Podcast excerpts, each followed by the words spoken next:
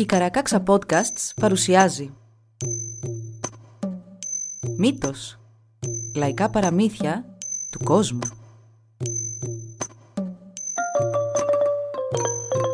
Κάποιες ιστορίες μπορεί για κάποιους να περιλαμβάνουν ευαίσθητο υλικό. Για περισσότερες πληροφορίες για το κάθε επεισόδιο, συμβουλευτείτε τις σημειώσεις του όπου βρήκατε αυτό το podcast.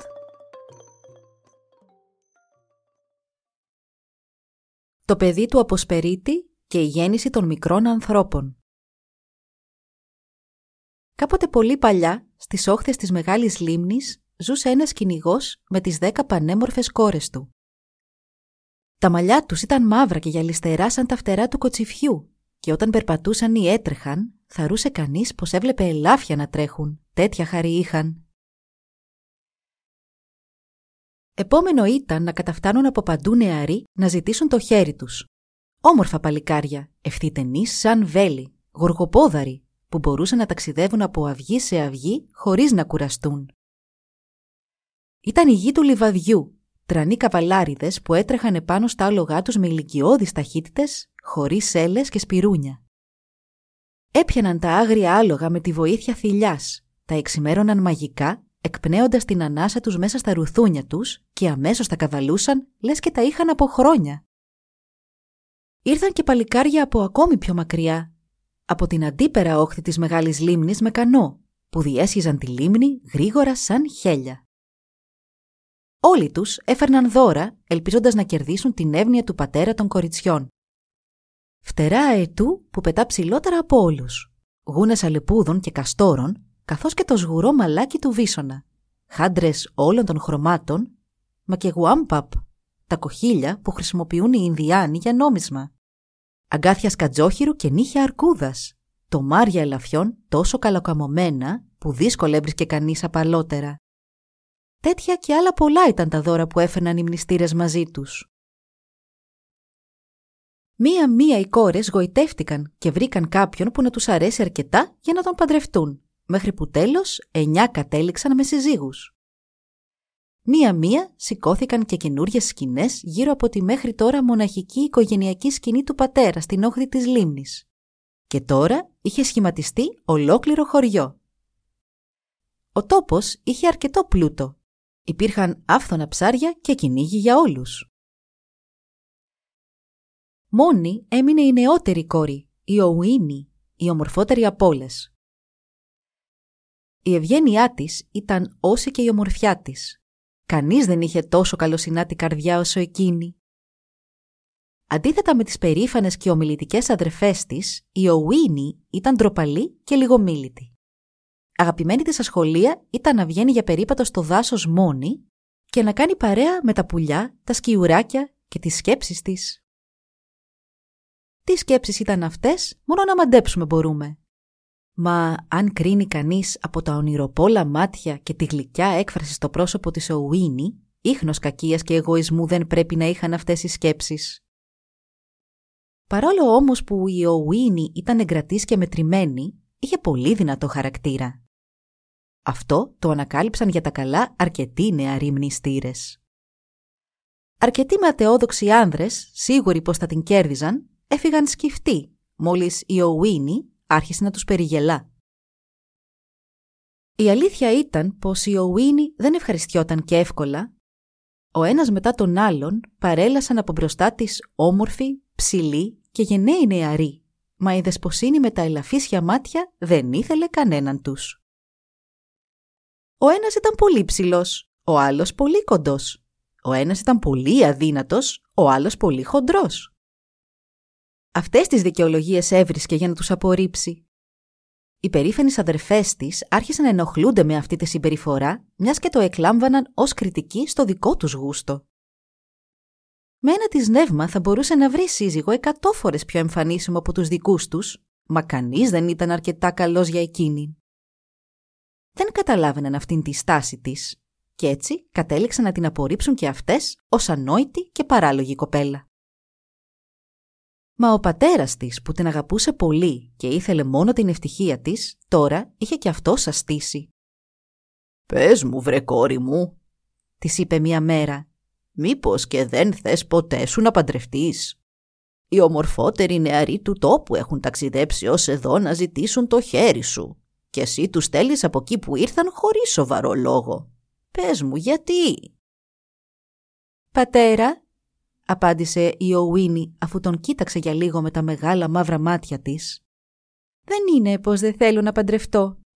Είναι όμως σαν να μπορώ και βλέπω μέσα στις καρδιές των ανδρών αυτών. Η καρδιά μετράει και όχι η εμφάνιση. Μέχρι τώρα λοιπόν δεν έχω βρει κάποιον με αυτή την ομορφιά». Κάτι παράξενο συνέβη όμως μετά από λίγο. Κατέφτασε στο μικρό χωριό ένας Ινδιάνος που τον έλεγαν Όσεο και ήταν πολύ μεγαλύτερο σε ηλικία από την Ουίνη. Ήταν και πολύ φτωχός και άσχημος. Μα η Ουίνη τον παντρεύτηκε. Αμέσως άρχισαν οι γλώσσες των αδερφών της να παίρνουν φωτιά. «Μα επιτέλους είχε αποτρελαθεί η κακομαθημένη μικρή αδερφή τους», αναρωτιόντουσαν. «Και τι να κάνει κανείς?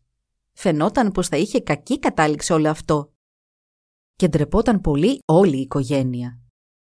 Μα καμιά τους δεν είχε δει αυτό που είχε δει αμέσως η Ουίνη στον Όσεο. Την γενναιόδωρη και χρυσή του καρδιά. Κάτω από το κακάσχημο παρουσιαστικό του κρυβόταν η ομορφιά ενός ευγενικού μυαλού και η φωτιά και το πάθος ενός ποιητή. Η Ουίνη τον αγάπησε αμέσως.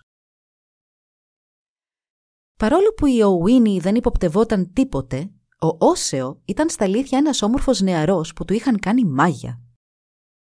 Στην πραγματικότητα ήταν ο γιος του βασιλιά του Αποσπερίτη, αυτού του αστεριού που λάμπει μεγαλόπρεπα στον δυτικό ουρανό καθώς πέφτει ο ήλιος. Συχνά, όταν έχει ξαστεριά, μοιάζει σαν κόσμημα καρφιτσωμένο στον πορφυρό ουρανό. Τόσο κοντινό μοιάζει και τόσο φιλικό που τα μικρά παιδιά απλώνουν τα χεράκια τους να το πιάσουν και να το κάνουν δικό τους. Οι μεγαλύτεροι λένε πως σίγουρα πρέπει να είναι χάντρα στη φορεσιά του μεγάλου πνεύματος καθώς περπατά το σούρουπο στους κήπους των ουρανών. Έτσι, κανείς δεν φανταζόταν πως ο δύσμυρος Όσεο είχε πέσει από αυτό το αστέρι. Όταν άπλωσε τα χέρια του προς αυτό και άρχισε να μιλά μια γλώσσα που κανείς άλλος δεν καταλάβαινε, όλοι τον κοροϊδεύαν. Μια μέρα, σε ένα κοντινό χωριό, οργανωνόταν ένα μεγάλο φαγοπότη και όλο το σόι της Ουίνη ήταν καλεσμένο. Όλοι τους ξεκίνησαν με τα πόδια. Οι 9 αδερφές με τους άντρες τους πήγαιναν μπροστά, ντυμένες με τα καλά τους και μιλώντας αδιάκοπα, σαν καρακάξες. Η Ουίνη περπατούσε πίσω του σιωπηλά και στο πλευρό της περπατούσε ο Όσεο. Ο ήλιος είχε δύσει και στο πορφυρό ημίφος του ουρανού, πέρα από τη γη, λαμποκοπούσε ο Αποσπερίτης. Ο Όσεο κοντοστάθηκε και τέντωσε τα χέρια του προς το μέρος του αστεριού σαν να του ζητούσε να δείξει έλεος. Όταν οι υπόλοιποι παρατήρησαν αυτή του την κίνηση, άρχισαν να τον περιγελούν, να τον κοροϊδεύουν και να του λένε μεγάλες κακίες. «Αντί να κοιτάς επάνω τον ουρανό», είπε μια αδερφή, «καλύτερα να έχεις τον νου σου στο έδαφος, μπορεί να σκοντάψεις και να τσακιστείς». Και γυρνώντας ξανά μπροστά, συνέχισε να του φωνάζει. «Πρόσεχε, ένα κούτσουρο! Λες να τα καταφέρεις να σκαρφαλώσεις επάνω του». Ο Όσεο δεν απάντησε, μα σαν έφτασε μπροστά στο κούτσουρο, σταμάτησε.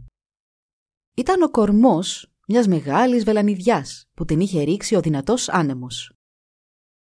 Έτσι πεσμένο κοίτονταν για χρόνια και φύλλα πολλών καλοκαιριών διακοσμούσαν τα κλαδιά του. Είχε και κάτι όμως που καμιά από τις αδερφές δεν πρόσεξε. Ο κορμός ήταν άρτιος, μακούφιος και τέτοια ήταν η διάμετρός του που κανείς μπορούσε να κινηθεί ανενόχλητος από τη μια μεριά στην άλλη. Ο Όσεο σταμάτησε μπροστά του, όχι γιατί δεν μπορούσε να το περάσει, μα γιατί του φάνηκε πως κάτι μυστήριο και μαγικό αναδυόταν από αυτόν τον κορμό. Έμεινε να το κοιτά σαν κάτι που είχε δει κάποτε σε όνειρο και από τότε έψαχνε να το βρει. «Τι είναι, Όσεο?» ρώτησε η Ουίνη αγγίζοντας τον απαλά στο μπράτσο. «Βλέπεις κάτι που δεν βλέπω?» Το μόνο που έκανε τότε ο Όσεο ήταν να βγάλει μια δυνατή κραυγή που αντιλάλησε σε ολόκληρο το δάσος και χώθηκε μέσα στον κορμό. Η Ουίνη έμεινε να στέκεται εκεί ανήσυχη μέχρι που ένας άνδρας βγήκε από την άλλη μεριά. «Μα αυτός ήταν ο Όσεο?» «Ναι, Ναι, αυτός ήταν. Είχε μεταμορφωθεί. Δεν ήταν πια καμπούρης και άσχημος, αδύναμος και ρητιδιασμένος, μα ένας όμορφος νεαρός, ζωηρός, δυνατός και ψηλός. Τα μάγια είχαν σχεδόν τελειώσει και ο Όσεο κάπνισε την πίπα του να τιμήσει τον δημιουργό. Μα τα μάγια δεν είχαν περάσει εντελώς. Καθώς ο Όσεο πλησίασε την αγαπημένη του, είδε τα γυαλιστερά μαύρα της μαλλιά να ασπρίζουν. Ρητίδες άρχισαν να εμφανίζονται στο πρόσωπό της και χρειαζόταν τώρα μαγκούρα για να σταθεί και να περπατήσει. Εκείνος ξανά έγινε νέος και όμορφος, μα εκείνη έγινε γριά. «Αχ, αγαπημένη μου», φώναξε ο Όσεο, «ο Αποσπερίτης με γέλασε και έφερε την κακοτυχία επάνω σου. 1000 φορές να είχα μείνει όπως ήμουν. Κάλλιο να ήμουν ο στόχος του χλευασμού και του περίγελου των δικών σου, παρά να υποφέρεις εσύ έτσι». «Όσο με αγαπάς», του απάντησε η Ουίνη, «είμαι η πιο ευτυχισμένη γυναίκα του κόσμου. Αν μπορούσα κι εγώ να δημιουργήσω, θα διάλεγα να κάνω εσένα όμορφο και νέο, δυνατό και γερό». Ο Όσεο την πήρε αγκαλιά, τη χάιδεψε και της ορκίστηκε ότι θα την αγαπούσε για πάντα και με όλη του την καρδιά για την καλοσύνη της. Και συνέχισαν να περπατούν χέρι-χέρι όπως κάνουν οι ερωτευμένοι. Σαν οι περήφανες αδερφές είδαν τι είχε συμβεί, δεν πίστευαν στα μάτια τους. Κοίταζαν τώρα ζηλόφθονα τον Όσεο που ήταν πιο όμορφος από τους συζύγους τους και πολύ, μα πολύ ανωτερός τους. Την ματιά του φώτιζε το λαμπερό φως του Αποσπερίτη και όταν μιλούσε όλοι έστρεφαν την προσοχή τους επάνω του να τον ακούσουν και να τον θαυμάσουν. Οι αδερφές δεν έτρεφαν όμως κανένα έλεος για την αδερφή τους. Επιτέλους δεν θα ήταν αυτή η ομορφότερη όλων τους και θα έπαβαν τα τραγούδια που εξυμνούσαν την ομορφιά της. Το γεύμα είχε στηθεί και όλοι περνούσαν καλά εκτός από τον Όσεο. Καθόταν λες και βρισκόταν μέσα σε όνειρο, ούτε έτρωγε ούτε έπινε. Πότε-πότε έσφυγε το χέρι της ο Ουίνη και της ψιθύριζε λόγια συμπαράστασης στο αυτή. Αλλά τον περισσότερο καιρό απλά καθόταν με το βλέμμα του καρφωμένο έξω από την πόρτα του τύπη να κοιτά τον έναστρο βραδινό ουρανό. Σιωπή κυρίευσε την χαρούμενη παρέα τότε. Από τη νύχτα, από το σκοτεινό μυστηριώδες δάσος, έφτασε ο ήχος μουσικής.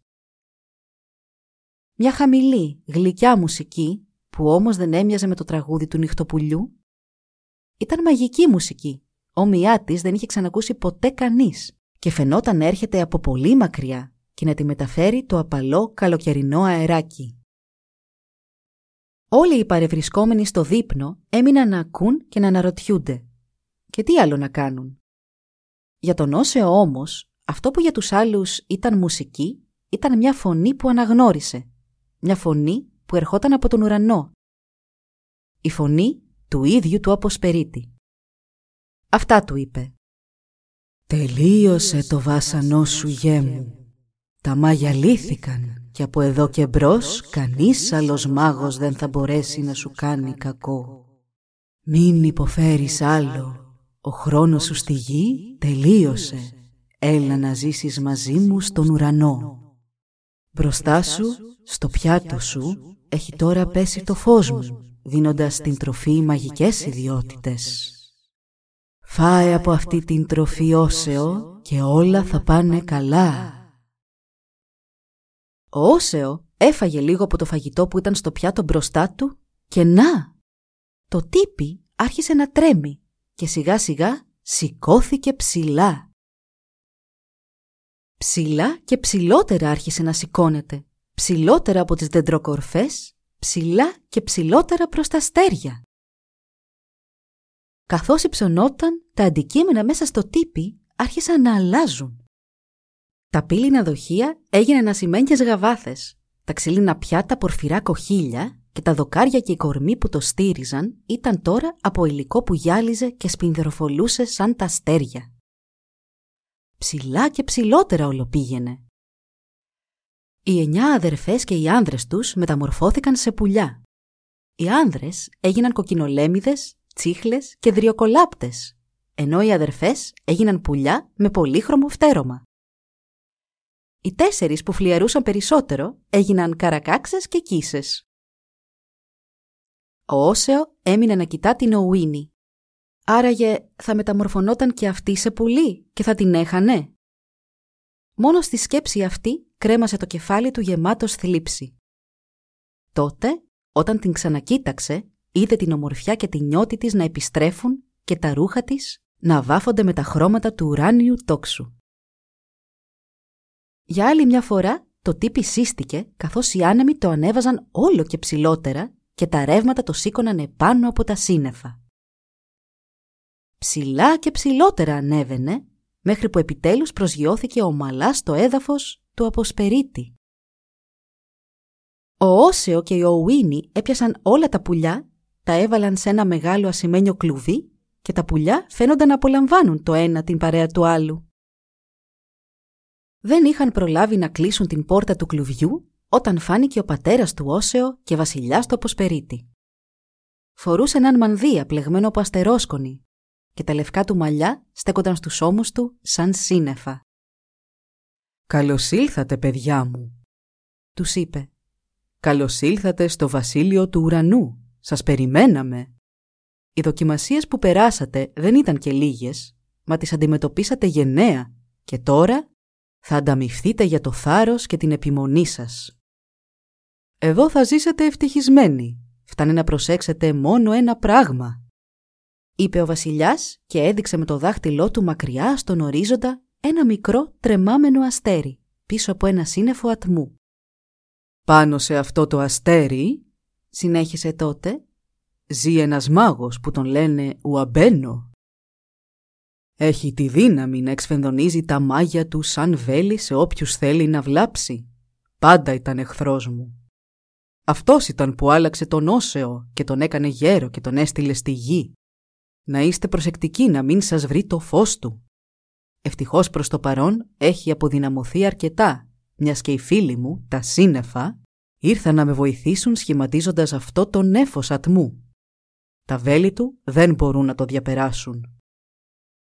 «Και αυτά τα πουλιά?» ρώτησε ο Όσεο δείχνοντας κατά το κλουβί. «Και αυτά δουλειά του Αμπένο είναι?» «Όχι», απάντησε ο βασιλιάς του Αποσπερίτη.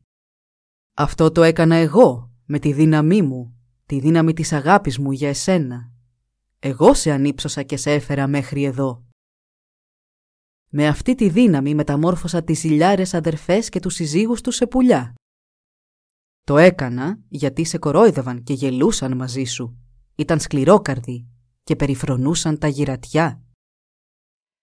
Και πάλι δεν τους τιμώριζα όπως τους άξιζε.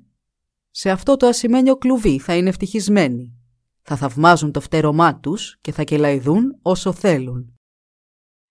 Ελάτε, κρεμάστε το κλουβί στην είσοδο του σπιτιού μου και θα τους φροντίσω καλά». Και με αυτό ο Όσεο και η Ουίνη εγκαταστάθηκαν στο βασίλειο του Αποσπερίτη. Καθώς περνούσαν τα χρόνια, το αστέριο που έμενε ο μάγος Ουαμπένο όλο και έχανε το φως του και γινόταν όλο και πιο θαμπό, μέχρι που έχασε ολότελα την ικανότητά του να κάνει κακό. Εν τω μεταξύ, στη ζωή τους είχε προσθεθεί και ένας γιος, κάνοντας έτσι την ευτυχία του ζευγαριού ακόμη μεγαλύτερη. Ήταν ένα πανέμορφο αγοράκι, με σκούρα, ονειρεμένα μάτια σαν της μάνας του και με το θάρρος και τη δύναμη του πατέρα του. Δεν θα μπορούσε να μεγάλωνε σε καλύτερο μέρος ο μικρός, δίπλα στα αστέρια και το φεγγάρι, με τον ουρανό τόσο κοντά του που τον είχε για κουβέρτα και το μεγαλείο του σύμπαντος να ανοίγεται μπροστά στα μάτια του. Αλλά μερικές φορές αισθανόταν μοναξιά και συχνά αναρωτιόταν πώς να ήταν η ζωή στη γη. Ήξερε ότι από εκεί είχαν έρθει η μητέρα και ο πατέρας του και μπορούσε να τη δει αν κοιτούσε κάτω, κάτω χαμηλά. Τόσο μικρή του φαινόταν, ίδια με πορτοκάλι.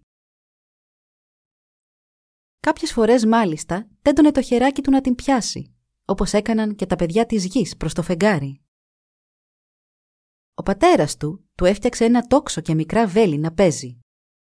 Το παιδί στην αρχή καταχάρηκε, μα σύντομα ξανάρχισε να νιώθει μοναξιά και να φαντάζεται τα αγόρια και τα κορίτσια της γης και τι ωραία που θα ήταν να έπαιζε και αυτός μαζί τους. Ωραία που θα ήταν η γη σκεφτόταν, με τόσους ανθρώπους να ζουν επάνω της. Η μητέρα του συχνά του διηγόταν ιστορίες από τον μακρινό εκείνο κόσμο, με τις όμορφες λίμνες και τα ποτάμια του, με τα μεγάλα καταπράσινα δάση όπου ζούσαν ελάφια και σκίουροι και με τα χρυσαφιά λιβάδια από όπου τα εμπέλικα περνούσαν κοπάδια βουβαλιών. Μέχρι και εκείνα τα πουλιά μέσα στο ασημένιο κλουβί ήταν από τη γη, έτσι του είχαν πει. Και μάλιστα στη γη υπήρχαν χιλιάδες από δάφτα και χιλιάδες άλλα, διαφορετικά, πιο όμορφα από όσο μπορούσε να φανταστεί. Κύκνοι με μακριούς λαιμούς που κολυμπούσαν όλο χάρη πάνω στο νερό. Νικτοπάτες που κελαηδούσαν τις νύχτες από το δάσος. Κοκκινολέμιδες, τριγόνια και χελιδόνια. Ω, τι όμορφα που έπρεπε να ήταν όλα αυτά τα πουλιά!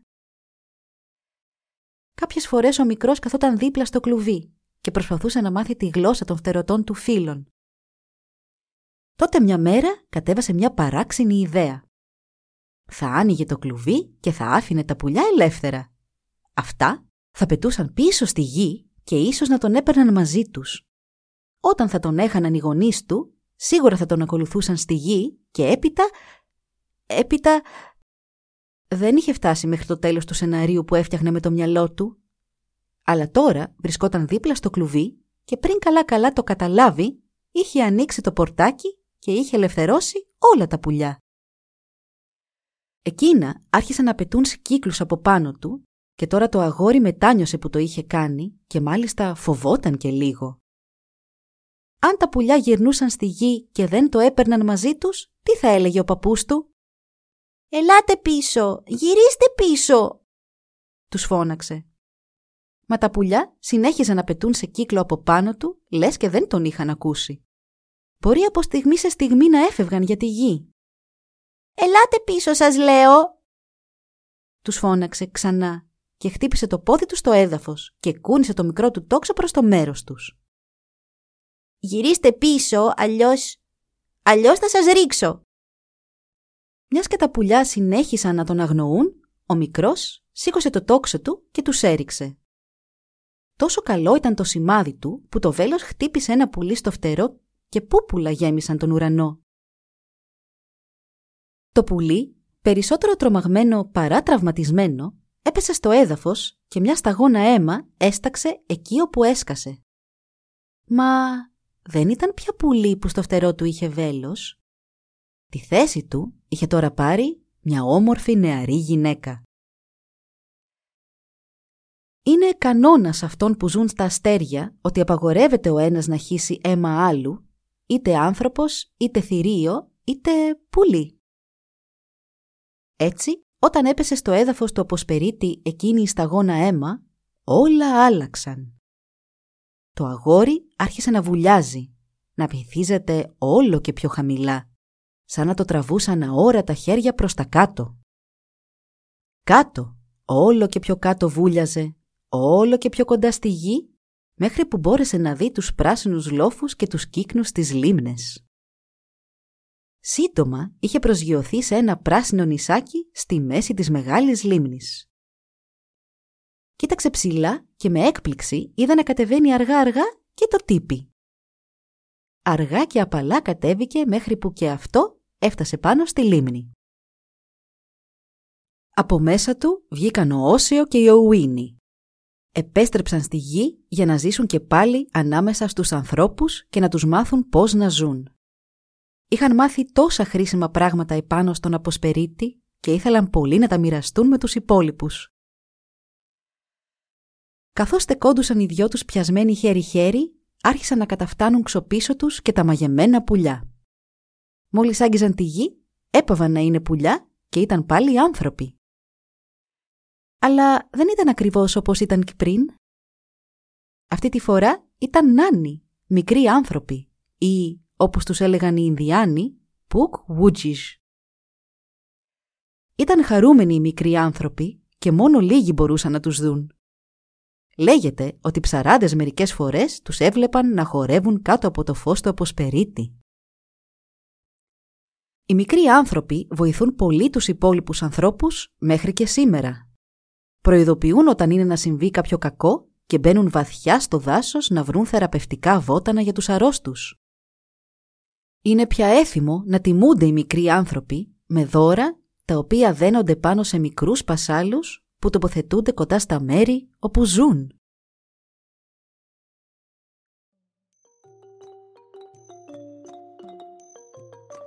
Εδώ λοιπόν η ιστορία μας έλαβε τέλος. Μπορείτε να μας βρείτε στην ιστοσελίδα www.karakaxa.org για να μας ακολουθήσετε και να μας υποστηρίξετε. Σας ευχαριστούμε που μας παρακολουθήσατε. Γεια σας!